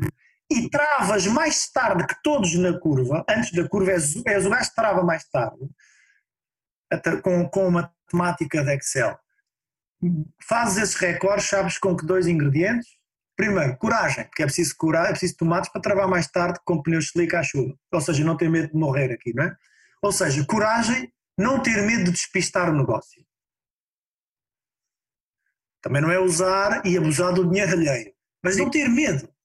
Não é? Opa, temos um budget e este budget tem que ter como primazia marketing e pessoal. Depois, além de coragem, ouvir a parte sensível. Estou no terreno? Estou muito bem. Não estou no terreno vou ouvir quem esteja no terreno. Ok, malta, a minha folha de Excel está-me a dizer XPTO. Os estudos na IRSA estão-me a dizer YZ, eh, XZ, não interessa. Mas o que é que vocês estão a sentir no terreno? Sim, falta isso, sim, isso eu concordo. Ah, isso tem sentido que falta muito. E talvez aí tenhamos Ferraris à velocidade de um Ferrari. Talvez não, seja, talvez não haja problema em ter um negócio grande, num espaço grande, numa grande cadeia com 20 ou 30 ou 40 ginásios. Sim. Talvez aí deixe de ser um problema, talvez o problema seja só como começámos a nossa conversa. Alguma desumanização que, ao meu ver, é muito fácil. Quando falta dinheiro, é mais difícil. Quando faltam estudos, é mais difícil. Quando faltam capacidade de elaborar estatística, é mais difícil. Eu acho que a parte humana é muito fácil. É marcar reuniões e ouvir o pessoal que está no terreno. Mas não é só ouvir. Não, é? não, não, não, não ganhámos nada em darem-nos em 74 liberdade de expressão, se depois ela não serve para nada. É um, olha, fala à vontade, não te vamos ouvir na mesma, mas agora podes falar e ficas todo contente porque podes falar. Não, ok, vamos ouvir e vamos atuar tendo isso também como um, do, um dos critérios. Um dos critérios. Diz-me uma coisa, João, como é que tu avalias hoje em dia a qualidade dos técnicos que temos nos ginásios comparativamente com aqueles que existiam há 10, 15 anos atrás? Achas que houve uma evolução na, na componente técnica? Estamos a caminhar no bom sentido? Estamos... Olha, é uma pergunta que me têm feito muito e tenho sempre muita dificuldade em, em, em responder, não só porque não tenho dados, uh, mas porque é difícil de mensurar. Uh, que dados temos aqui que nos possam ajudar a responder a essa questão? A quantidade de escolas de formação aumentou, a preocupação com os programas, com os conteúdos aumentou, as escolas que têm um conteúdo denso, mais científico, mais de cariz mais clínico, também têm vindo a aumentar. Eh, então, tendo em conta este fator, e que são escolas que estão bem financeiramente. Tendo em conta este fator, eu diria que há mais procura de formação. E se há mais procura de formação em Portugal, então talvez isso seja um indicador de que a qualidade final possa ser melhor. Claro que podemos usar sempre aqui o argumento que uma coisa é o que ele aprendeu durante o fim de semana, outra coisa é o que ele depois à segunda-feira vai aplicar. Não saberemos, não teremos esse dado. Teríamos que inquirir ou fazer testes no, no, no do terreno. Uma coisa eu posso dizer, fornecendo um, um, um dado estatístico da nossa escola, da nossa, ou melhor, um dado estatístico meu enquanto professor, desde que estive na minha primeira escola. eu já vou na quarta escola de formação, esta é a primeira escola que é exclusivamente minha, mas já tive outras escolas. E tenho notado uh, alunos cada vez mais interessados. Interessados numa questão. É, todos os meus cursos começam com uma pergunta muito simples: porquê que o aluno está ali? Mais importante do que perceber. Uh, uh, claro que eu também faço essas perguntas numa folhinha que entregamos para uh, juntar a tal estatística, porque eu também tenho aqueles, eu também tenho na minha escola os gestores de Excel. Então eles também querem saber, ah João, é importante perceber se ele viu a nossa publicidade no Facebook, no Google, no Instagram ou no Pinterest, ou, ok, se isso é importante, então está na ficha de inscrição e ele faz uma cruz e eu não quero saber disso. O que é que eu quero saber, sentir? O que é que o levou a estar ali? Não é o que é que o levou à compra. Eu, não tô, eu professor, não estou preocupado com isso. Eu, gestor, estou e os meus marketeers estão. Eu, professor, não estou preocupado com isso. Estou preocupado com porque é que ele acha que deve estudar aquelas matérias? Porque eu tenho noção, não sou estúpido nenhum, eu tenho noção que o meu curso é muito denso, são 900 slides. Tem muita ciência, tem alguma filosofia do, do, do exercício, tem muita coisa para estudar. E eu faço questão, contra a intenção dos nossos marketeers, e não tem resultado mal, felizmente, eu faço questão da nossa comunicação nas redes sociais transparecer esse grau de dificuldade, esse grau de excelência, esse grau de densidade dos conteúdos. Eu não quero que as pessoas se inscrevam no meu curso a achar que vai ser fácil. Porquê? Porque não é esse produto que eu tenho. Lá está a tal questão da estética. Eu não quero vender estética, porque a estética não se vende sem um nutricionista, sem um psicólogo, etc., por aí fora, não é? Então, uh, a minha grande preocupação é perceber porque é que o aluno está ali a maior parte das respostas, para não dizer todas, talvez tivesse exagerado, mas eu diria 90, 95% dos alunos, ao longo destes 11 anos de professor, tem sido que uh, tem sido cada vez mais uh, a seguinte resposta: eu quero atender melhor os meus clientes. Atender melhor do ponto de vista de conseguir atender a mais especificidades, a mais problemas porque tenho um cliente que tem um problema na articulação tal e vi um vídeo vosso que falava do ombro, não sei o quê, e então eu. Ou seja, repara que o consumidor de formação, porque o meu consumidor direto não são os clientes praticantes, o meu consumidor primeiro são os profissionais, não é? Compram o meu produto de formação. Então o meu consumidor procura cada vez mais ao longo destes 11 anos, como te referi, conhecimento conhecimento. E isso pode ser um indicador que, mesmo que a qualidade no terreno ainda não esteja como deveria, que eu acredito que não, e por mim falo, estamos sempre em evolução, mesmo assim, eu acho que o interesse em chegar lá tem sido cada vez mais. E aqui temos o segundo instrumento de dor das grandes cadeias. Porque Malta, o pessoal está interessado em atender melhor. O gajo está interessado em fazer formação. Ele vai pedir ao coordenador e ao diretor técnico para dispensar para ir fazer formação. E a primeira resposta que houve é não.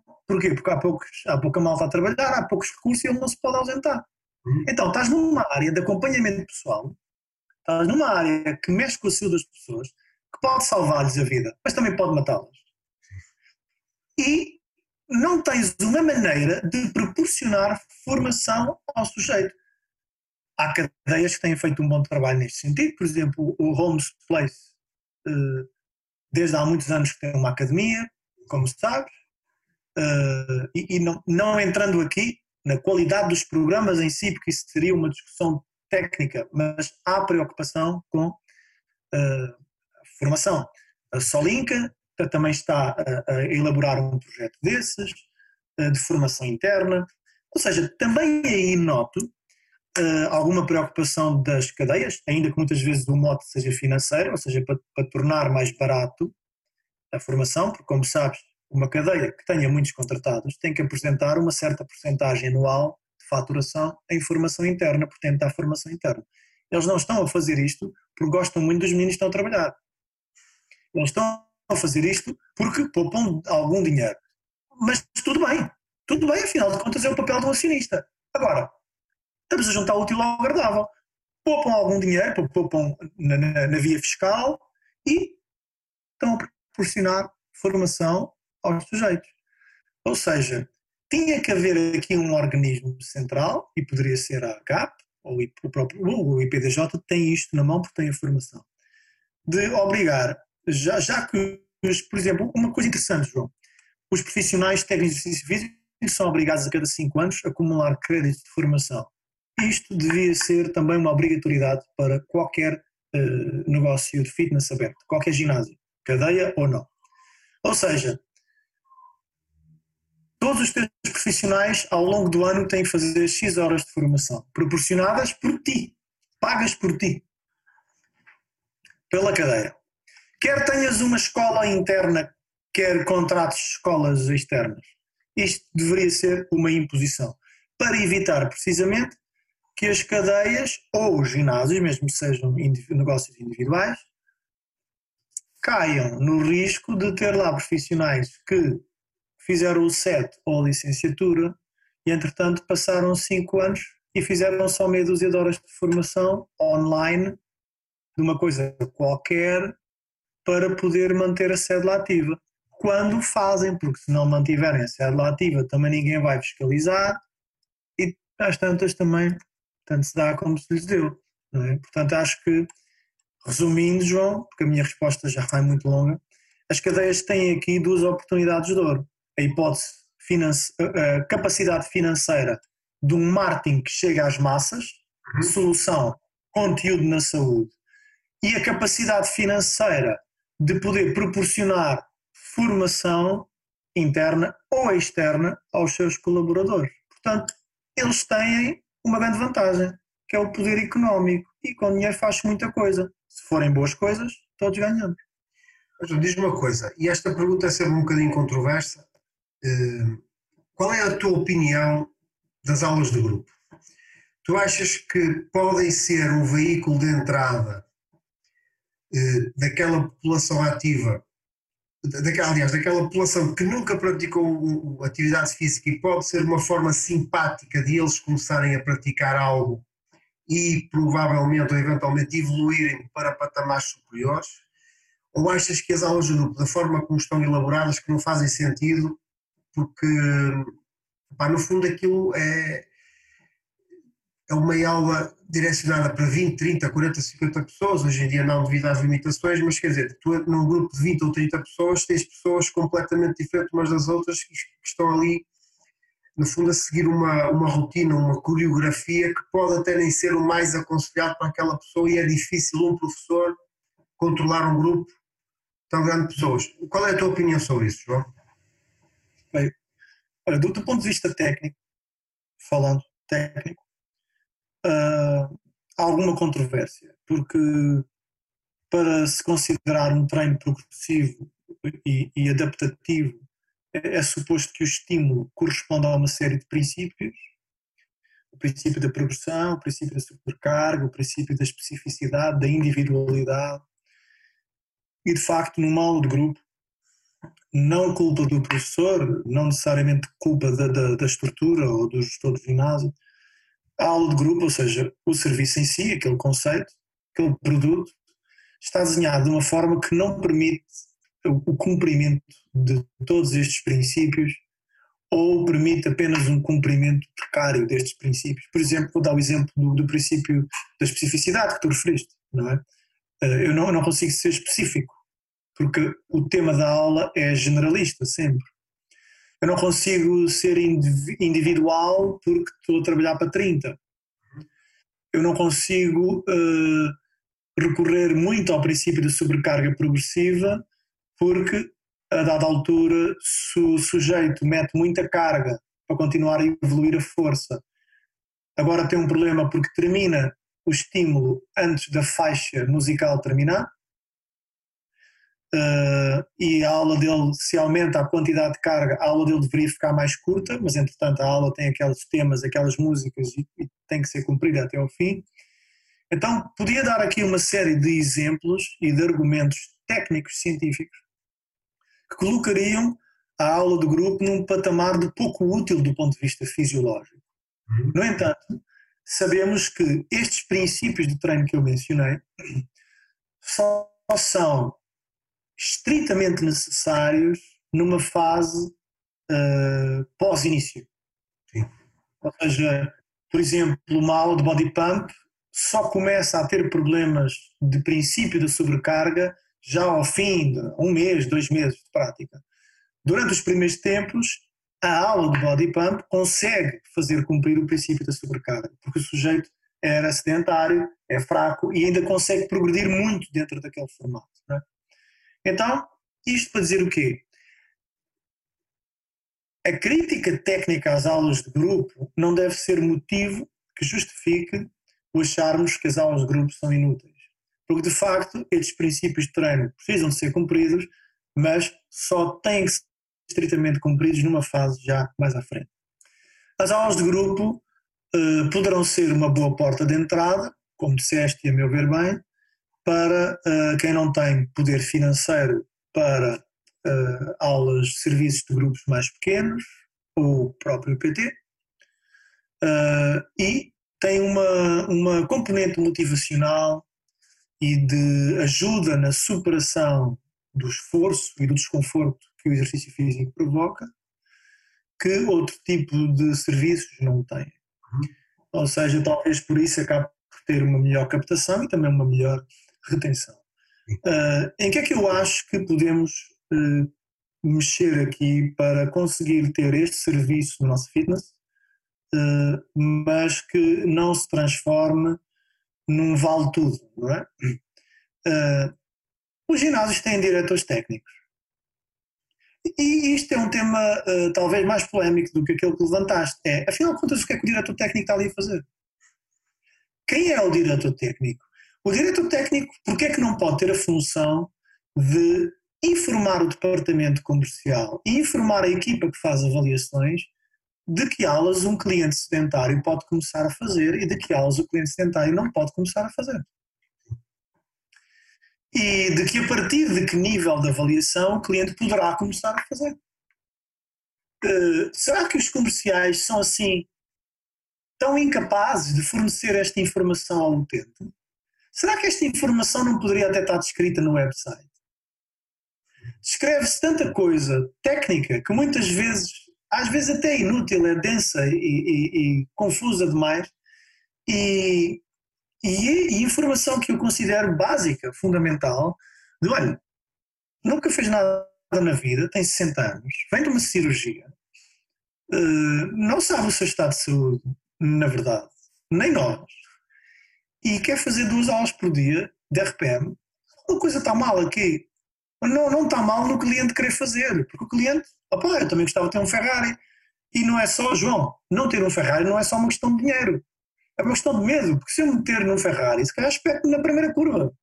Então não é só uma questão de, de dinheiro. Também é, mas não é só. Então muitas vezes o cliente não sabe, simplesmente. O cliente acha que aquilo é fixe porque é o que vê no YouTube e muitas vezes é o que vê no site do ginásio. E muitas vezes é o que viu na comunicação do ginásio. E as aulas de grupo podiam lá estar na mesma, tudo na mesma, como está, sem tirar nem pôr. Eu quero sublinhar isso, porque as pessoas acham que eu sou contra as aulas de grupo e, e não podiam estar mais enganadas. Aliás, eu não sou contra as aulas de grupo, sou de facto a favor das aulas de grupo. Sou é contra um ginásio ou uma cadeia que não cria diretrizes que delimitam o percurso do sócio, o percurso do cliente. Olha, está a começar a treinar e gostava de fazer aulas de grupo. Muito bem, temos versões das aulas de grupo de meia hora, ou não temos, ou temos outras mais intensas, outras menos intensas, E se, se houver esta variabilidade de oferta dentro do clube, o cliente pode ser guiado. Repara, nós queremos ter a credibilidade do médico e todos nós queixamos que não temos. Queremos ter os benefícios que a medicina tem em termos fiscais e queixamos-nos porque não temos. Mas depois, claro que não nos faz sentido nenhum eu ir a um hospital e dizer assim: olha, eu acho que preciso de uma cirurgia aqui ao fêmur. Não é? Como assim? Preciso de uma cirurgia ao fêmur? Ah, porque eu quero, quero, quero, quero fazer uma cirurgia ao fêmur. Mas olha, há uma coisa no fêmur, mas tem algum problema no fêmur? Não, não sei, não sei, mas eu, eu vi na televisão, vi, estava a dar o jornal e eu gostava de fazer uma prótese. Pois não faz o mínimo sentido. Aliás, tanto não faz sentido que por muito que tu queiras pagar ao médico, não te faz. Mas no fitness, por muito que, por mais que o cliente queira pagar, nós fazemos. Basta pedir. O que o cliente quiser pedir é tudo uma questão de dinheiro. Quer fazer o quê? Body pump de manhã, à hora do almoço, pilates, e depois crossfit à noite, e depois ainda quer treinar com o PT. Tudo bem, são 4 horas de exercício por dia. Ótimo, quanto mais melhor, no pain, no gain, não é? Então, o problema não é as modalidades, João. O problema, porque as modalidades, cada uma, todas as modalidades têm uma certa configuração de intensidade e volume.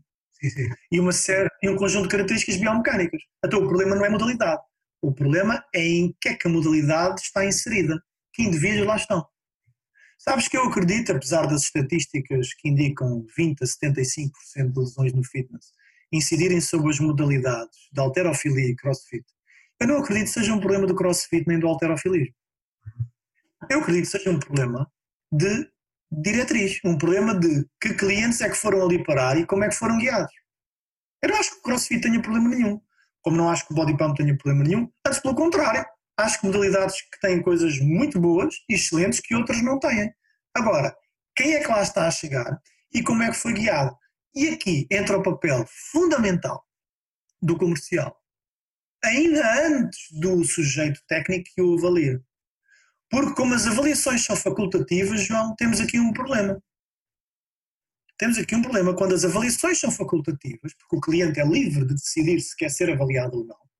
Do ponto de vista legal, não podemos obrigar.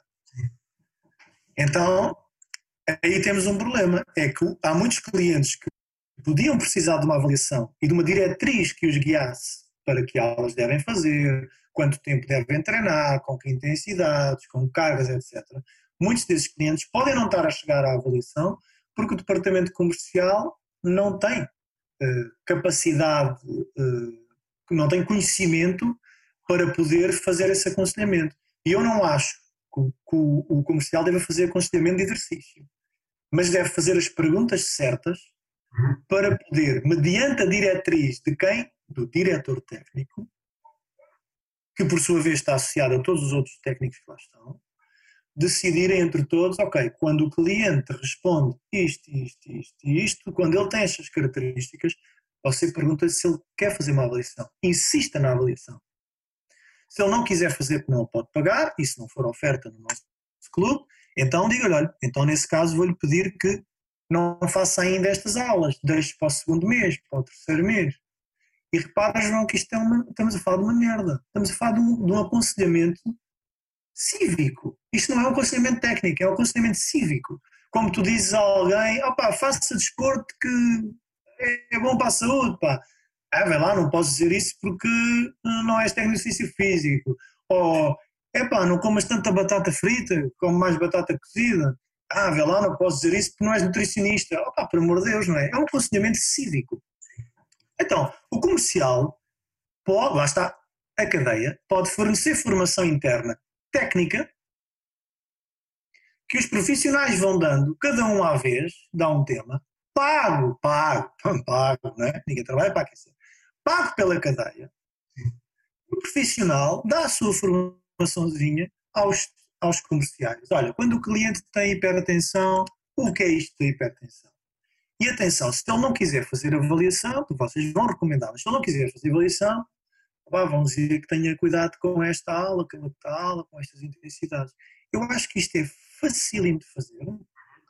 Eu trabalhei em dois ginásios e neste momento trabalho num ginásio onde isto ainda é feito há muitas dezenas de anos, que é o Mega Club, em Lisboa. E isto é feito, e eu assisti a isto a ser feito, quer na Quinta da Marinha, no Health Club, no Racket, quer no Crack, com sucesso, com retenção, e não vejo porque é que isto não possa ser feito pelas grandes cadeias também, quando tem os tais dois instrumentos de ouro. Tem lá toda a malta e tem todo o dinheiro.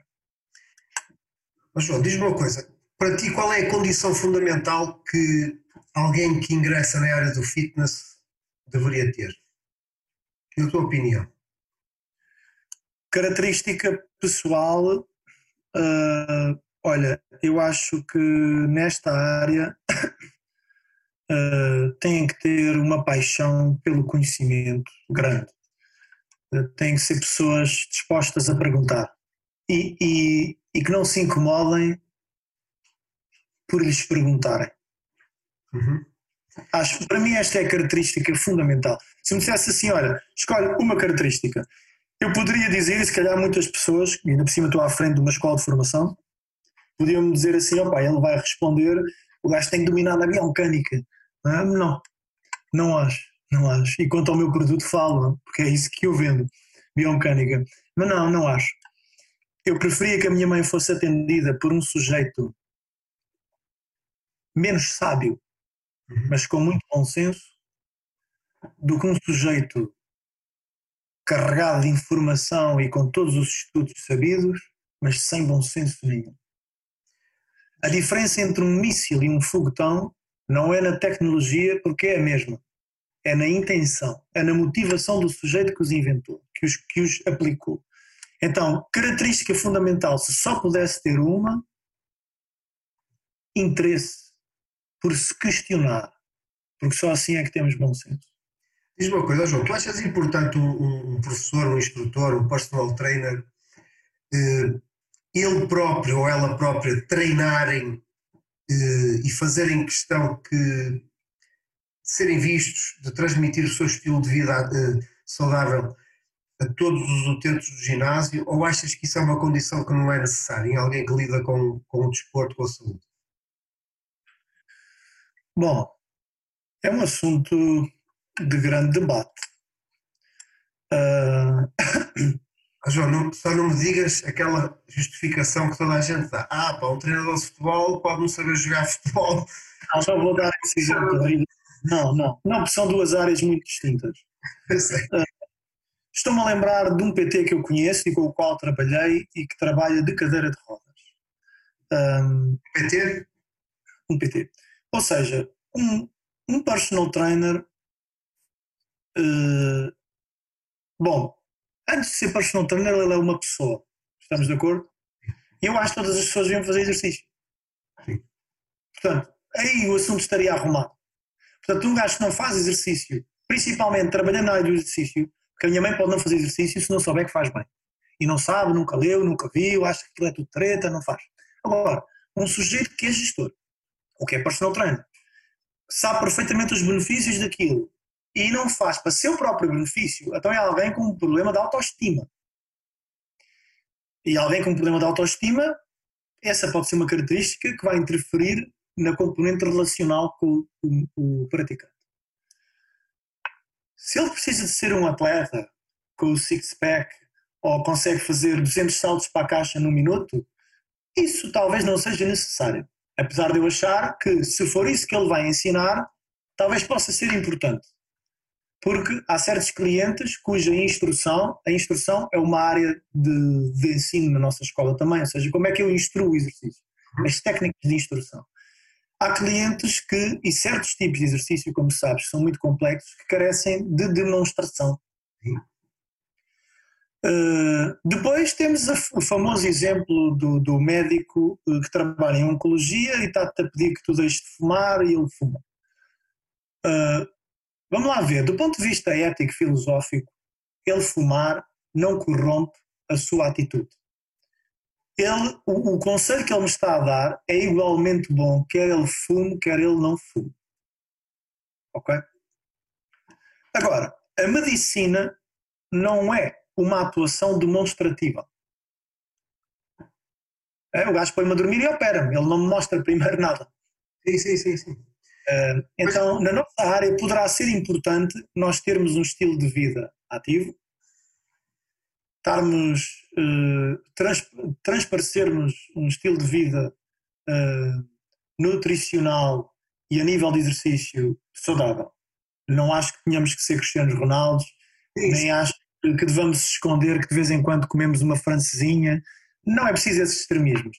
Mas sermos pessoas uh, que transparecem de forma clara, de forma inequívoca, que temos preocupação com a nossa saúde. Não necessariamente com o nosso atleticismo, mas com a nossa saúde. Mas não achas que é importante, como tu disseste, aquilo que nós fazemos exige muitas vezes a demonstração dos próprios exercícios? E é algo que eu assisto com alguma frequência, eh, teres um professor, um instrutor, um PT, a pedir a alguém para fazer um exercício e limitar-se apenas a descrever o exercício sem o exemplificar, muitas vezes até porque eles próprios não sabem fazer. Uhum. Isto é a primeira questão. A segunda, o facto de tu treinares com alguém, e, e como tu disseste muito bem, não é preciso ser um Cristiano Ronaldo ou um atleta de topo, mas o facto de tu treinares com alguém que sabes que tem um estilo de vida saudável, tem uma aparência, lá está, a parte estética, vê-se que é alguém que cuida do corpo, que está em forma. Não achas que isso pode ser um fator motivador ou influenciador dessa pessoa que está a treinar com esse professor? Sem dúvida. Vamos lá ver, a primeira questão. Ou, ou, vamos à última. Uh, o profissional usar-se como instrumento motivacional, ou seja, como um role model. Sim, basicamente. A resposta é sim, acho. Uh, com aquela salvaguarda que dei e que, e que, tu voltaste a sublinhar. Desde que não lhe seja imposto um extremismo atlético ou estético que possa eventualmente corromper uh, as, as, o seu bem-estar. É? Uh, portanto, a resposta é sim, acho, acho que, é, que é importante, não tanto num sentido estético ou de desempenho, Uhum. ainda que possa ser importante em certas circunstâncias, eu já vou a esse exemplo, mas no sentido de saúde. Aquele sujeito tem que ter comportamentos saudáveis. Eh, porque, por exemplo, um médico vai ter um contacto esporádico comigo. Mas nós, por norma, temos um contacto frequente com os nossos clientes. Então, um médico fumar não, não invalida o positivismo da sua recomendação para eu não fumar. Ele não tem um contacto muito frequente, nem muito durável, está 15 minutos comigo, eu posso nem ver que ele fuma. É? é totalmente irrelevante para mim. É muito pouco tempo o contacto. Agora, um PT muitas vezes é quase como um familiar. E, e, o contacto é de tal ordem que vai ser fácil ao longo do tempo o cliente a perceber-se do teu estilo de vida. Do teu estilo de vida. E aqui o problema está porque os clientes tendem a não fazer o que nós queremos, obviamente, e tendem a não estar tão motivados quanto nós, também não gostam tanto disto quanto nós, e nós precisamos de usar argumentos para os convencer, argumentos de persuasão. E esses argumentos de persuasão podem ser explicativos, eu posso explicar, posso ser muito convincente, mas um argumento de persuasão muito forte é o demonstrativo. Eu ser aquilo que estou a vender desde que naturalmente não se exija a um sujeito que dá PTs de cadeira de rodas que façam snatch. Agora, por exemplo, vou dar o meu caso. Eu não tenho um background desportivo muito grande. Na verdade, uh, comecei a fazer desporto muito tarde e, e, para perder peso eu tive 100 quilos, fui obeso, tinha 100 quilos, perdi peso num ano, eu fiquei com 68 quilos eu comecei a fazer uh, exercício uh, nessa forma. Bom, em miúdo pratiquei ténis de mesa, basquete, mas, mas nada uh, muito frequente, nem, nem, nem com grande motivação. Portanto, o meu background de exercício e de desporto é, é curto. Então eu não fiquei com, com um repertório motor muito desenvolvido. E não sou um sujeito especialmente dotado, por exemplo, para fazer crossfit. Aliás, as lesões que tenho nem me permitiriam. Então, o que é que eu faço? Tenho aqui duas soluções. Vamos imaginar um cliente, que quer, um cliente meu que treina comigo e quer fazer crossfit. Ele pede-me para fazer crossfit. Ele já quer fazer uma competição de crossfit. E a partir deste momento eu tenho aqui três saídas.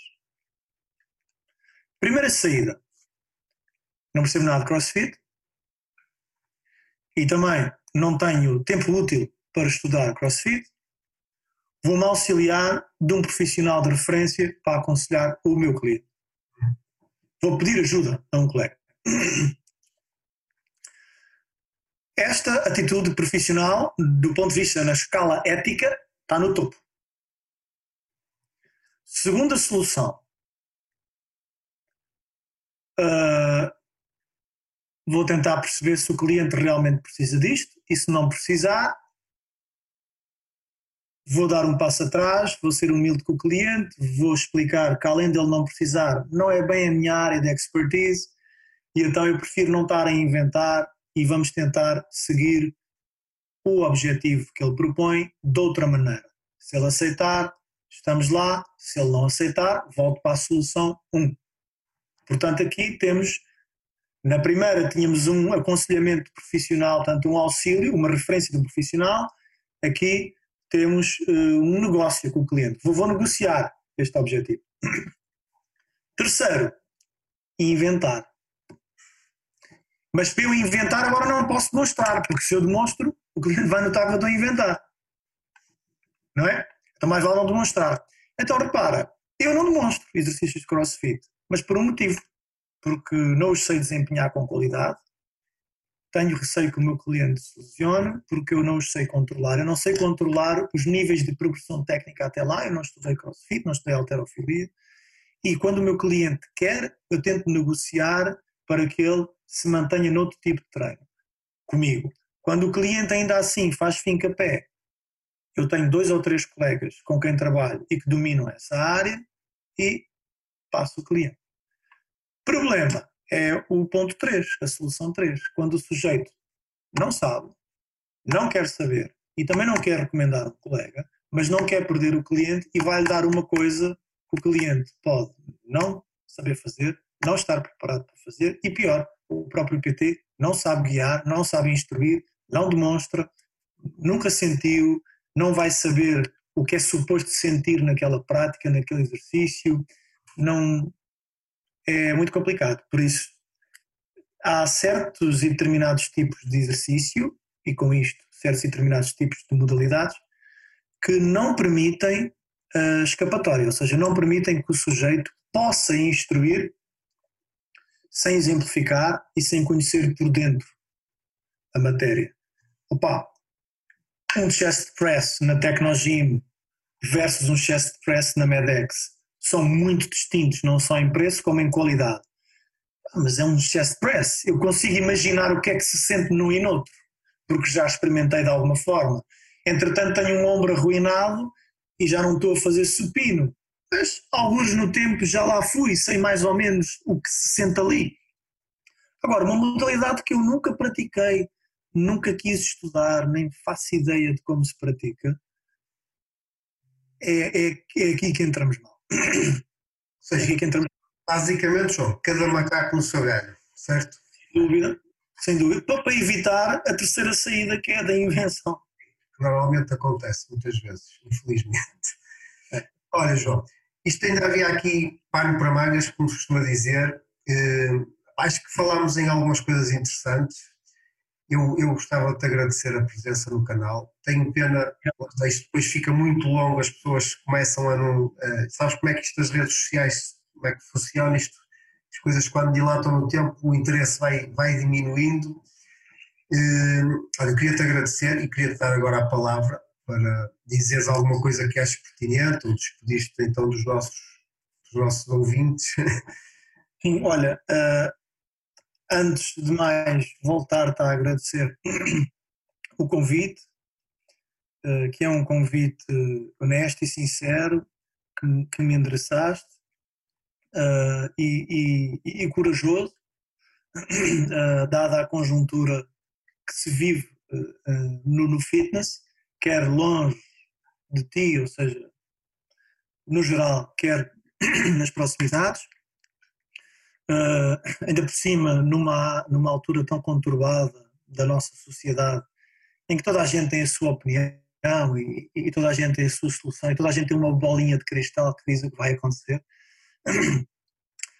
Uh, agradecer aos teus ouvintes, mas uh, mais que isso, pedir desculpa por eu não ser uma pessoa que habitualmente traz respostas, mas sim perguntas.